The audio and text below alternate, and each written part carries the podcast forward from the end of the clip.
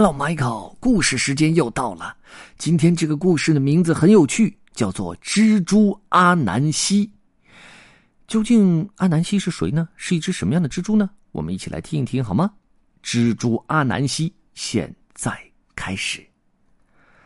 阿南西，他是阿散蒂人的蜘蛛。在阿散蒂的土地上，人们热爱着这个关于夸库阿南西的故事。那时候，阿南西有六个儿子，老大叫见麻烦，他的本领是能看见千里以外发生的麻烦事；老二叫筑路，老三叫引河，接着的老四叫割皮，还有老五叫投石，最小的儿子叫软垫儿，他非常的柔软。他们全部都是阿南西的好儿子。有一次，阿南西去了一个离家很远的地方，离家很远很远，他迷了路，遇到了大麻烦。一只怪物鱼正要把它吃掉。老大见麻烦回到家，爸爸有危险！他大喊，他迅速地发现了险情，并告诉了其他兄弟。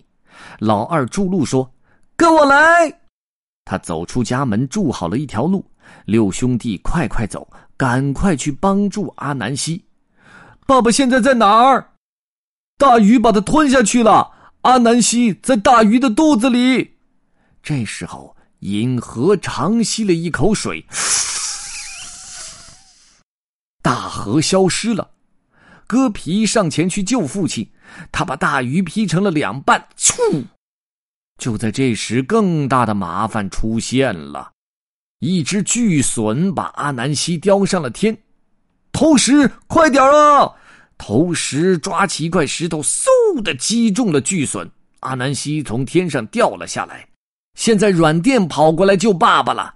嘣！轻轻的，阿南西落在了软垫的身上，软软的，柔柔的，绵绵的。这个蜘蛛大家庭开心极了。夜晚，他们重新回到家。夸库阿南西在森林里发现了一个好东西。哦，这是什么？一个超大的光球啊，多么神秘美丽啊！我要把它送给我的儿子，阿南西说，送给救我的那个儿子。但六个儿子究竟谁该获得奖励呢？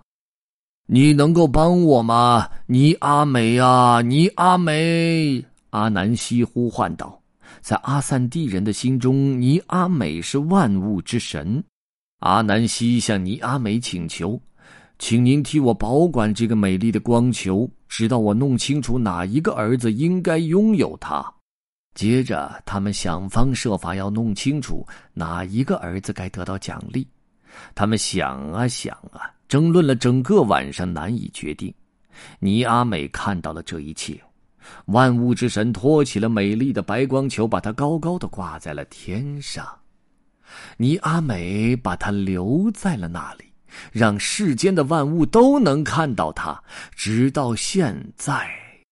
今夜，它就在天上挂着呢。迈克，你知道那是什么了吧？The end.